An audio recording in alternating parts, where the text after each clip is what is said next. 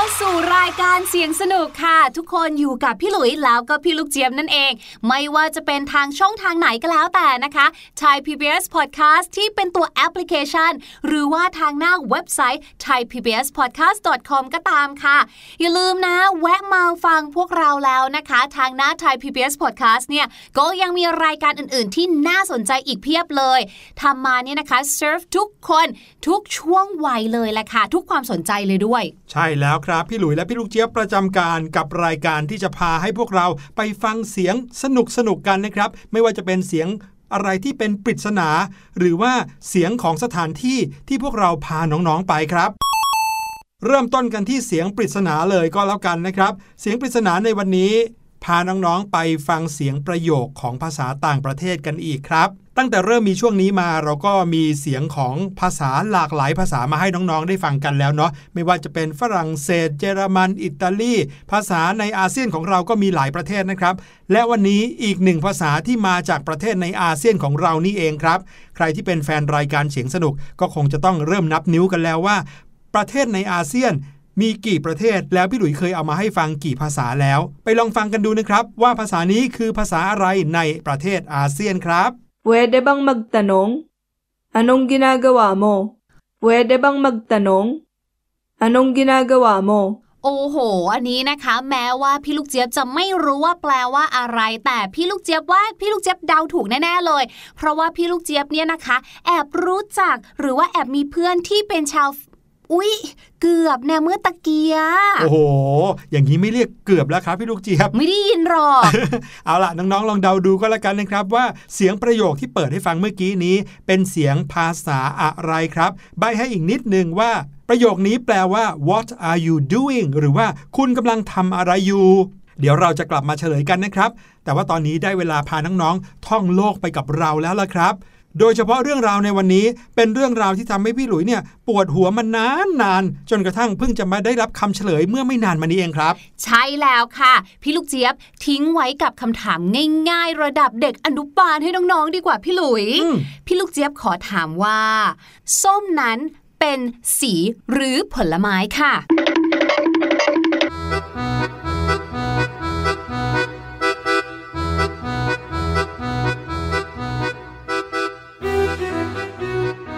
อย่างที่พี่ลูกเจี๊ยบได้ทิ้งคำถามน้องๆ เอาไว้เมื่อกี้นี้นะครับว่าส้มเนี่ยเป็นสีหรือผลไม้ ถ้าเกิดว่าพี่หลุยตอบในตอนนี้นะครับก็คงต้องบอกว่าเป็นทั้งสีและเป็นทั้งผลไม้ครับ เพราะว่าเรารู้จักทั้งสีส้ม แล้วก็รู้จักทั้งผลไม้ที่มีชื่อว่าส้มครับ แต่จริง ๆ แล้วพี่หลุยว่ามีคำถามอีกคำถามหนึ่งเนี่ยที่ชวนปวดหัวกว่านี้อีกนะพี่ลูกเจี๊ยบคล้ายๆ กับคำถามที่ว่าไก่กับไข่อะไรเกิดก่อนกันเลยล่ะครับ นั่นนะสินั่นก็คือคำถามที่ถามน้องๆว่า ผลไม้ชื่อส้มเนี่ยถูกเรียกตามสีส้มหรือว่าสีส้มถูกเรียกตามผลไม้ที่มีชื่อว่าส้มกันแน่ครับอืมคำว่า orange ในภาษาอังกฤษก็ใช้เอาไว้เรียกทั้งสีส้มแล้วก็ผลส้มเหมือนเราเลยอืมวันนี้เราจะมาตอบคำถามนี้กันครับ จากคำถามที่พี่หลุยสงสัยเอาไว้นะคะว่าเอ๊ะ เรื่องของส้มเนี่ย สีมาก่อน หรือผลไม้มาก่อน พี่ลูกเจี๊ยบขอตอบแบบนี้ค่ะว่า แทนแทนแทนแทนแทนแทนแทแทนแทนผลส้มมีชื่อเรียกมาก่อนสีส้มค่ะอืม พี่ลูกเจี๊ยบเนี่ยขอเล่าแบบว่าท้าความไปก่อนแบบว่าเมื่อนนานมากๆมาแล้วละกันนะ ส้มเนี่ยเป็นผลไม้ที่มีที่มาจากเอเชียของเราค่ะอือืมมบางคนเนี่ยนะก็บอกว่ามาจากจีน ส่วนบางคนบอกว่าเอเชียที่ว่าเนี่ยมาจากอินเดียนะ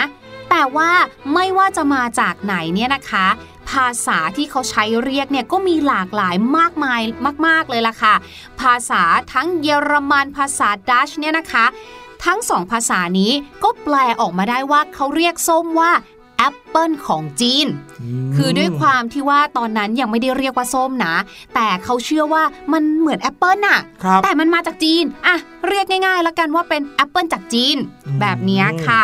หลังจากนั้นนะคะ ภาษาที่ใช้เรียกเจ้าผลไม้อันนี้ค่ะ ก็มีทั้งฝรั่งเศส แล้วก็ภาษาสันสกฤตใช่ไหมคะ ส่งต่อมาเรื่อยๆ มายังภาษาเปอร์เซียภาษาอาหรับ เอาง่ายๆว่าค่ะ คำศัพท์เหล่านี้เนี่ยนะคะถูกใช้เรียกต่อกันมาเรื่อยๆ เหมือนเวลาที่เราเล่นเกมอะพี่หลุย ต้นทางบอกแบบหนึ่งบอกต่อมาเรื่อยๆ ก็มีการเพี้ยนไปใช่ไหมคะครับจากคำศัพท์ที่เป็น original อันแรกเลยเนี่ยนะคะ ก็ถูกออกเสียงเพี้ยนมาเรื่อยๆ ค่ะจนมีคำที่คล้ายกับคำว่า orange มาก ๆ เลย คำนั้นนะคะ สะกดแบบนี้ค่ะว่า O R E N G E ซึ่งเป็นภาษาฝรั่งเศสค่ะ และเมื่อคำศัพท์นี้และตัวผลไม้เดินทางมาถึงอังกฤษค่ะ ชื่อเรียกของผลไม้นี้นะคะ ก็ถูกแผลงให้ง่ายต่อการออกเสียงของคนอังกฤษนั่นแหละค่ะ ออกเสียงกลายเป็นคำว่า orange เหมือนที่เราเคยได้ยินหรือว่าเหมือนที่เรารู้จักกันทุกวันนี้ค่ะ ผลส้มมาถึงยุโรปครั้งแรกครับในศตวรรษที่ 12 ก็คือประมาณปีคริสตศักราช 1,100 ถึง 1,200 นะครับ เชื่อกันว่าผลไม้นี้ไปถึงอังกฤษช้ากว่ายุโรปนิดหน่อยครับ ก็คือราวประมาณศตวรรษที่ 13 ครับ คือกว่าจะมาถึงประเทศอังกฤษเนี่ยอีกร้อยปีถัดจากนั้นนะครับ และผลส้มในสมัยนั้นก็ไม่ได้ถูกใช้กินกันสดๆ เหมือนในปัจจุบันครับ แต่ว่ามักจะเอามาใช้ประกอบอาหาร หรือว่าเอามาคั้นน้ำสำหรับผสมเป็นเครื่องดื่ม แม้เดี๋ยวนี้ก็เห็นเครื่องดื่มมากมายนะ ที่เอาน้ำส้มมาผสมนะพี่ลูกเจี๊ยบที่เป็นอย่างนี้ก็เพราะว่าส้มในยุคก่อนเนี่ยไม่ได้หวานหอมเหมือนอย่างปัจจุบันครับ รสชาติของส้มในยุคแรก ๆ ที่ผู้คนรู้จักเนี่ยมักจะออกเปรี้ยวแล้วก็ขมด้วยซ้ำไป เนื่องจากว่าเป็นสินค้านำเข้าครับ ส้มก็เลยเป็นสินค้าราคาแพง ที่สงวนเอาไว้สำหรับคนที่มีฐานะเท่านั้น ชาวบ้านร้านตลาดไม่มีโอกาสได้กินส้ม ถ้าไปเดินตามตลาดในประเทศยุโรปในสมัยปีคริสตศักราช 1,200 กว่าๆเนี่ยน้องๆจะไม่ได้เห็นส้มวางเกลื่อนกลาดเหมือนอย่างทุกวันนี้ครับ เพราะว่าส้มแพงมาก ถามว่าทำไมคนถึงรู้ว่าแพงก็เพราะว่านอกจากที่ว่าจะไม่มีขายในตลาดทั่วไปแล้ว คนมักจะเคยเห็นส้มกันเฉพาะในภาพวาดเท่านั้นครับ ภาพวาดในช่วงยุคประมาณปี 1,100 ถึง 1,400 นะครับ ถ้าน้องๆ ได้มีโอกาสเห็นภาพวาดเหล่านั้น ก็จะเห็นว่ามีผลส้มอยู่ในภาพวาดครับ ซึ่งจะถูกวางเอาไว้บนโต๊ะอาหารที่ตกแต่งวิจิตรการหรูหรา แสดงว่าผลส้มเนี่ยเป็นสัญลักษณ์ของความร่ำรวย ความมั่งมีครับ ยิ่งในภาพมีผลส้มมากเท่าไหร่ ก็ยิ่งทำให้รู้สึกว่าคนที่เป็นเจ้าของภาพนั้นเนี่ยร่ำรวยมากขนาดนั้นรวมไปถึงนะครับ ถ้าเกิดว่าส้มเนี่ยถูกวางอยู่ในตำแหน่งที่ไม่สำคัญ เช่น วางไว้ที่ขอบหน้าต่าง หรือวางไว้บนพื้น ก็ยิ่งหมายความว่าคนในภาพนั้นร่ำรวยมากครับ จนถึงขั้นที่เรียกได้ว่าของแพงๆอย่างส้มเนี่ยยังวางทิ้งไว้ระเกะระกะเลยนะครับคราวนี้ก็มาถึงคำถามที่เราสงสัยกันค่ะว่า เอ๊ะ แล้วส้มเนี่ยกลายเป็นชื่อของสีได้ยังไงล่ะคำนี้นะคะถูกบันทึกเอาไว้นะคะ ในแง่ของเป็นชื่อสีเนี่ยนะ ถูกบันทึกไว้เป็นครั้งแรกในช่วงต้นปีคริสตศักราช 1,500 ค่ะ โดยก่อนหน้านี้เนี่ยนะคะ ชาวอังกฤษเนี่ยเขามีคำที่เอาไว้เรียกสีไม่ค่อยเยอะหรอกค่ะ นับนิ้วดูแล้วมีอยู่แค่ประมาณ 6 สีเท่านั้นเอง ได้แก่ สีขาว สีดำสีแดง สีเขียว สีเหลือง แล้วก็สีเทาค่ะ แต่ว่าแน่นอนถ้าเรามองไปเนาะรอบๆตัวเราเนี่ยเนาะน้องๆ เราก็จะรู้ว่าสีบนโลกของเราเนี่ยไม่ได้มีแค่6สีสักหน่อยนึงโอ้ยเป็นล้านครับ นั่นนะสิ ชาวอังกฤษเนี่ยนะคะเขาก็ใช้วิธีอธิบายสีอื่น ด้วยการผสมคำที่มีอยู่แล้วเข้าด้วยกันค่ะ เช่น สีส้มเนี่ยเป็นสีที่อยู่ระหว่างสีแดงกับสีเหลืองใช่ไหมคะ คำเรียกแทนสีส้มเนี่ยก็เลยเป็นการผสมสองคำเข้าด้วยกัน เช่น yellow red ไม่ได้หมายถึงว่าสิ่งสิ่งนั้นเป็นสีเหลืองแดง แต่หมายถึงว่าเป็นสีที่เมื่อนำเหลืองกับแดงมาผสมกันแล้วนั้น เราก็จะได้สีส้มนั่นเองมอุ้ยถ้าพี่ลูกเจี๊ยบไม่เก่งศิลปะเนี่ย แล้วมีคนบอกพี่ลูกเจี๊ยบแบบเป็นสีผสมอย่างเงี้ยอืมพี่ลูกเจี๊ยบไม่รู้เลยนะ ใช่บอกว่า สีนี้คือ yellow red บางทีเราอาจจะคิดเป็นสีอื่นไปเลยก็ได้ ใช่ นั่นน่ะสิ การนำคำว่า orange ที่หมายถึงผลส้มเนี่ยนะคะ มาใช้เป็นชื่อสีเนี่ย ก็เกิดจากความนิยมของผลไม้ชนิดนี้ในเวลาต่อมานั่นแหละค่ะอืมอย่างที่พี่หลุยบอกว่าเจ้าผลไม้ผลส้มเนี่ย เริ่มเข้ามาในศตวรรษที่ 13 ใช่ไหมคะ ส่วนเจ้า orange ที่หมายถึงสีส้มเนี่ย ก็เกิดขึ้นช้ากว่านั้นอีกประมาณหลายร้อยปีต่อมาเลยนะคะอืมอืมการใช้ชื่อ orange มาเป็นสีเนี่ยมีการบันทึกแรก ๆ อยู่ในคำบรรยายชุดสีส้ม ที่พระนางมาร์กาเร็ตทิวดอร์ซึ่งเป็นราชินีแห่งสกอตแลนด์เนี่ยนะคะ สวมใส่อยู่ขณะยังเป็นเจ้าหญิง เวลาที่เขาวาดภาพก็จะต้องมีการเขียนอธิบายบรรยายใช่ไหมคะครับนั่นแหละค่ะ ก็มีคนเขียนเอาไว้นะคะ ถ้าแปลเป็นภาษาไทยก็คือ ในวันที่ 23 กรกฎาคม ปีคริสตศักราช 1502 เรือจ้างของนายจอห์นราฟ เดินทางจากเวสต์มินสเตอร์ไปยังลอนดอน เพื่อรับชุดผ้าไหมเนื้อละเอียดสีส้มของพระนางมาร์กาเร็ตเนี่ยแหละค่ะก็เลยทำให้รู้ว่า อ๋อเขาเนี่ยนำชื่อผลไม้มาเรียกเป็นสีเนี่ย ก็ตอนนั้นนั่นเอง เป็นหลักฐานทางประวัติศาสตร์เลยนะเนี่ย ใช่ ว่ามีการพูดถึงส้มในลักษณะของการเป็นสี ครั้งแรกตอนนั้นนี่เองเออว่าก็ว่านะ ถ้าส้มเนี่ยเป็นสิ่งของที่มาจากเอเชีย ใช่ไหมพี่หลุยเป็นผลไม้ที่มาจากเอเชียเนี่ยทำไมเขาไม่เรียกง่าย ๆ ด้วยผักผลไม้ที่เขามีอยู่แล้วในยุโรปล่ะคะอะเช่นแครอทเราก็รู้อยู่ว่าแครอทก็สีส้มเออทำไมเออเขาไม่เรียกสีส้มทำไมว่าแคคนรออัทงกฤษไม่เรียกสีนั้นว่าสีแครอทเออใช่ทำไมล่ะ ไม่ยากครับคำตอบนี้ตอบได้ง่าย ๆ ก็เพราะว่าแครอทในสมัยปี 1,500 กว่าๆนั้น ไม่ใช่สีส้มครับพี่ลูกเจี๊ยบน่าสนใจมากนะครับที่เราเพิ่งรู้กันเดี๋ยวนี้แหละว่า แครอทที่ปรากฏในยุคแรก ๆ ของยุโรปไม่ได้มีสีส้มครับ แต่ว่ามีสีขาว สีแดงแล้วก็สีม่วงครับ แม้ถ้าพูดถึงแครอทสีขาวเนี่ยเรามักจะคิดถึงหัวไชเท้ามากกว่านะ แต่ว่าจริง ๆ แล้วนะครับ สายพันธุ์ของแครอทที่ถูกพัฒนากลายมาเป็นสีส้มเนี่ยเพิ่งจะมามีในยุคหลังๆเองจากการผสมข้ามสายพันธุ์ ของเกษตรกรชาวดัช ที่เขานำเอาแครอทสีม่วง ในฝั่งตะวันออก มาผสมกับแครอทสีขาวและแดงในฝั่งตะวันตก จนเกิดเป็นลูกผสมออกมานะครับแครอทเลยกลายเป็นสีส้ม ที่มีชื่อเรียกชื่อพันธุ์ของเขานะครับว่า Long Orange Dutch ครับแต่ว่าสิ่งที่น่าสนใจอยู่ตรงนี้แหละครับว่า แล้วทำไมแครอทที่เป็นที่นิยมตั้งแต่นั้นเป็นต้นมาถึงได้เป็นสีส้มเลยล่ะ ทำไมถึงไม่มีหรือไม่ค่อยเห็นแครอทสีอื่นอีกเลย ก็เป็นเพราะว่า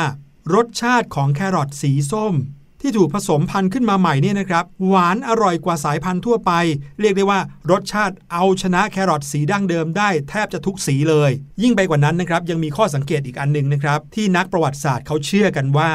น่าจะเป็นเพราะว่าแครอทเนี่ยมาจากประเทศเนเธอร์แลนด์หรือว่าประเทศดัตช์ใช่ไหมครับ ซึ่งธงของประเทศนี้ในสมัยก่อน มีสีส้ม ขาวแล้วก็น้ำเงินครับ ดังนั้นเนี่ยเขาก็เลยเหมือนจงใจที่จะโปรโมทแครอทสีส้มนี้ ในฐานะเป็นเหมือนตัวแทนทางวัฒนธรรม แล้วก็การเมืองของประเทศครับ เวลาแครอทเวลาแครอทสีส้มเดินทางไปที่ไหน คนจะได้จำได้ว่าเนี่ยเป็นผลไม้หรือว่าเป็นผักที่มาจากเนเธอร์แลนด์ เรียกได้ว่าเป็นอาวุธทางวัฒนธรรมของเขานั่นเองแหละครับโอ้โหลึกซึ้งเหลือเกินอืมแต่ว่าเดี๋ยวนี้เนี่ยธงชาติของเนเธอร์แลนด์เปลี่ยนเป็นสีแดงขาวน้ำเงินแล้วนะจำได้ไหมครับที่พี่หลุยพี่ลูกเจี๊ยบเคยเล่าให้น้องๆฟังว่าธงเนี่ยถูกใช้กันบนเรือเดินสมุทรกันซะเยอะ ดังนั้นพอเวลาธงสีส้ม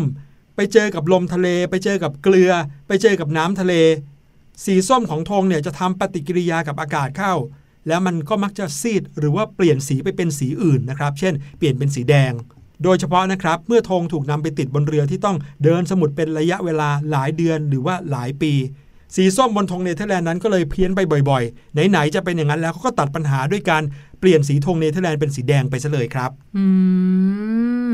ส่วนย้อนมาที่คำถามว่าทำไมชาวอังกฤษถึงไม่เรียกสีส้มว่าสีแครอทก็เพราะว่ากว่าชาวอังกฤษจะรู้จักสีของแครอทสีส้มเนี่ยนะครับก็ปาเข้าไปศตวรรษที่ 16-17 แล้ว พูดง่าย ๆว่า ผลส้มสีส้มน่ะมาถึงเกาะอังกฤษก่อนแครอทสีส้มกว่า 300 ปีเลยล่ะครับ ส่วนใครนะคะที่เป็นแฟนแฮร์รี่พอตเตอร์ไม่ใช่สิพ่อเอ๋อเนี่ยนะคะครับเราก็จะรู้ว่าในเรื่องเนี้นะคะ จะมีตัวละครที่ชื่อว่ารอนวีสลีย์โอ้ยครอบครัววิสลีย์ทั้งครอบครัวเลย ถูกต้องแล้วในเรื่องเนี่ยนะก็ชอบโดนแซวว่า redhead Weasley ก็คือแบบว่าหัวแดงผมแดงครับใช่ไหมคะ แต่จริง ๆแล้ว ถ้าสายตาของพี่ลูกเจี๊ยบไม่ผิดมองเข้าไปเนี่ย จริง ๆ มันส้มนะอืมมันมันใช่ไม่ได้เรียกว่าแบบแดงอะเออใช่พี่หลุยเห็นในงานเขียนในวรรณกรรมในหนังสือมากมายเลยนะค่ะที่เรียกฝรั่งผมสีส้มว่า พวกหัวแดงหรือว่าพวกผมแดงเออทั้งๆที่ดูยังไงก็ไม่ใช่สีแดง ใช่ ตัวละครใน Aquaman ที่เป็นนางเอกอะค่ะอืมนั่นแหละผมแดงจริงใช่อันั้นคือสีแดงเลย แต่ทำไมล่ะคะ ถึงได้เกิดเหตุการณ์อย่างนี้ขึ้น เรื่องของเรื่องเนี่ยนะคะ มันมีที่มาที่ไปแบบนี้ค่ะว่า ในสมัยก่อนเนี่ยนะคะ ในยุคของ Queen Elizabeth ที่หนึ่งเนี่ยนะคะเขาเนี่ยมีการเรียกคนที่สีผมเหมือนกับ Queen Elizabeth ที่หนึ่งเนี่ยนะคะ ว่าพวกหัวแดงค่ะทั้งทั้งๆที่อย่างที่บอกค่ะว่าเป็นสีส้มเหมือนสีของแครอทมากกว่า มากกว่าสีแดงอย่างอะสตรอเบอรี่หรือมะเขือเทศซะอีกค่ะอืมคคือเหมือนที่พี่หลุยบอกอีกแล้วค่ะว่า สีส้มเนี่ย เดินทางมาช้ากว่า ถูกไหมคะ แต่ตัวสีเนี่ยมันมีมาก่อนอยู่แล้วค่ะ ดังนั้นนะคะคนเนี่ยเขาก็เลยเรียกแบบนั้นค่ะ คือยังไม่มีคำเรียกสีส้มพูดง่ายอืมๆเขาก็เลยเรียกสีที่ใกล้เคียงที่ออกไปทางส้มทางแดง เหมือนกันหมดค่ะว่าเป็นสีแดงนั่นเองค่ะดังนั้นเนี่ยนะคะ มันก็เลยกลายเป็นว่า อ๋อ ถ้าคนผมสีแบบเนี้ยเขาจะเรียกว่าพวก redhead อืมแล้วก็ถูกใช้กันมาตั้งแต่ไหนแต่ไรจนกลายเป็นความเคยชินค่ะ มีตัวเลขปีพศด้วยนะครับ เขาบอกว่าการบรรยายสีผมของคนเนี่ยนะครับว่า red head เนี่ยมีหลักฐานปรากฏมาตั้งแต่ช่วงกลางปีคริสตศักราช 1200 แสดงว่ามาก่อนคำว่า orange จะเข้ามาในประเทศอังกฤษซะอีกครับ นั่นก็คือเรื่องราวมากมายนะครับ จากคำคำเดียวคือคำว่าส้มครับ หวังว่าใครที่เคยมีคำถามอยู่ในหัวเหมือนกันกับพี่หลุยเนี่ยก็คงจะได้รับคำตอบครับ ประวัติของสีต่างๆ ยังมีอีกมากมายเลยนะครับ ไม่ว่าจะเป็นสีเหลือง สีชมพู สีเขียว สีส้ม อย่างเช่นเรื่องนี้ครับ ตั้งแต่เมื่อไหร่ที่สีชมพูเนี่ยถูกเอามาเป็นสัญลักษณ์แทนความเป็นผู้หญิง หรือว่า สีเหลืองเนี่ยก็เคยเป็นสีของความโหดร้ายการฆาตกรรมด้วยนะจริงเหรอโอ้ไม่น่าเชื่อเนอะนั่นน่ะสิเพราะว่าพอเวลาที่เราพูดถึงอาการฆาตกรรม เราก็จะนึกถึงสีแดงสีเลือดดำอะไรอย่างนี้อะเนาะไรอย่างนี้อะเดี๋ยวรับรองว่าพี่หลุยกับพี่ลูกเจี๊ยบจะเอามาเล่าให้น้องๆฟังแน่นอนครับ ประวัติศาสตร์ของสีมีหลากหลายจริง ๆ แล้วก็น่าสนใจทั้งนั้นเลย แต่ว่าตอนนี้ไปฟังเพลงกันก่อนดีกว่าครับ กับเพลงนี้ที่มีชื่อว่า ลูกแม่เดียวกันครับ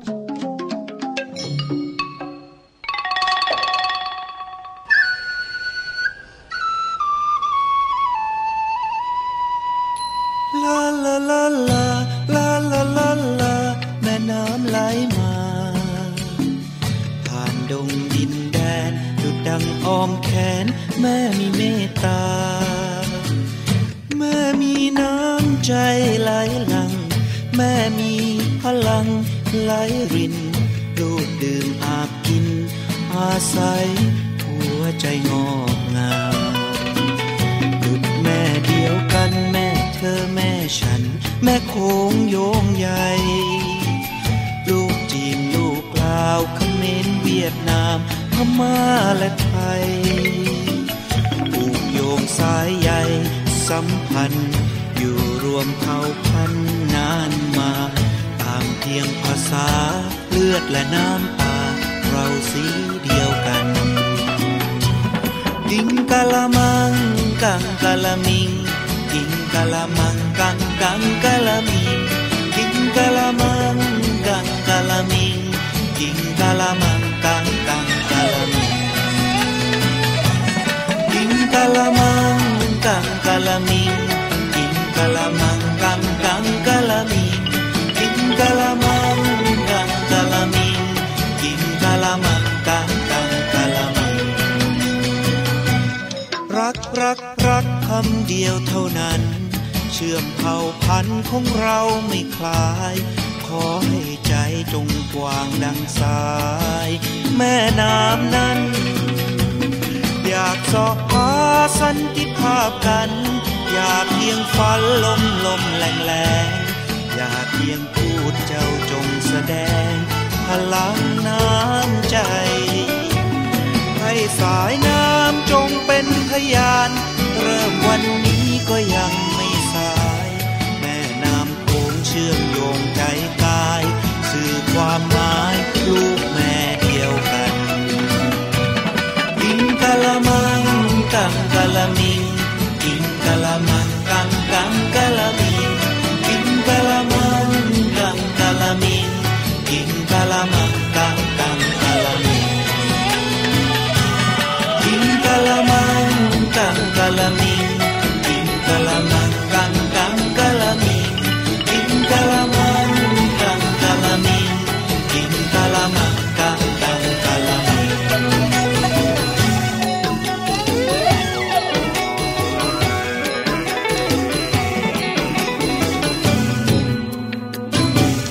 สำหรับเพลงนี้นะคะ ก็ทำให้พี่ลูกเจี๊ยบเนี่ยได้แรงบันดาลใจในการที่จะไปหาคำศัพท์ เกี่ยวข้องกับคำว่าลูก หรือเกี่ยวข้องกับคำว่าเด็กค่ะ โดยตอนแรกเนี่ยพี่ลูกเจี๊ยบเนี่ยนะนึกถึงคำแรกก่อนเลยก็คือคำว่า kid K I D kid เนี่ย เป็นคำที่เราคุ้นเคยกันดีอยู่แล้วใช่ไหมคะ หมายถึงเด็ก หมายถึงลูกก็ได้ แต่ว่าเป็นคำที่ไม่ได้บอกเพศว่าลูกเรานั้นเป็นเพศอะไร เช่น son ก็คือลูกชาย daughter ก็คือลูกสาวแบบนี้ใช่ไหมคะ แต่ค่ะมันมีคำศัพท์ที่เป็นเหมือนศัพท์แสลงอยู่อีกหนึ่งคำนะคะ ก็คือคำว่า kiddo นั่นเองค่ะ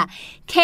I double D O นะคะ kiddo นะคะ ฟังดูแล้วก็น่ารักดีเหมือนกันนะคะ ซึ่งคำนี้เนี่ยนะคะก็เป็นคำแสลงค่ะที่บรรดาคนฝรั่ง หรือว่าชาวต่างชาติเนี่ยนะคะ เอาไว้ใช้เรียกคนที่เด็กกว่านั่นเองค่ะ เช่นถ้าพี่ลูกเจี๊ยบเนี่ยนะคะ ได้มีโอกาสเจอคนต่างชาติที่เขามีอายุแก่กว่าเราอะถ้าเป็นคนไทยก็อาจจะเป็นแบบพี่ป้านะอา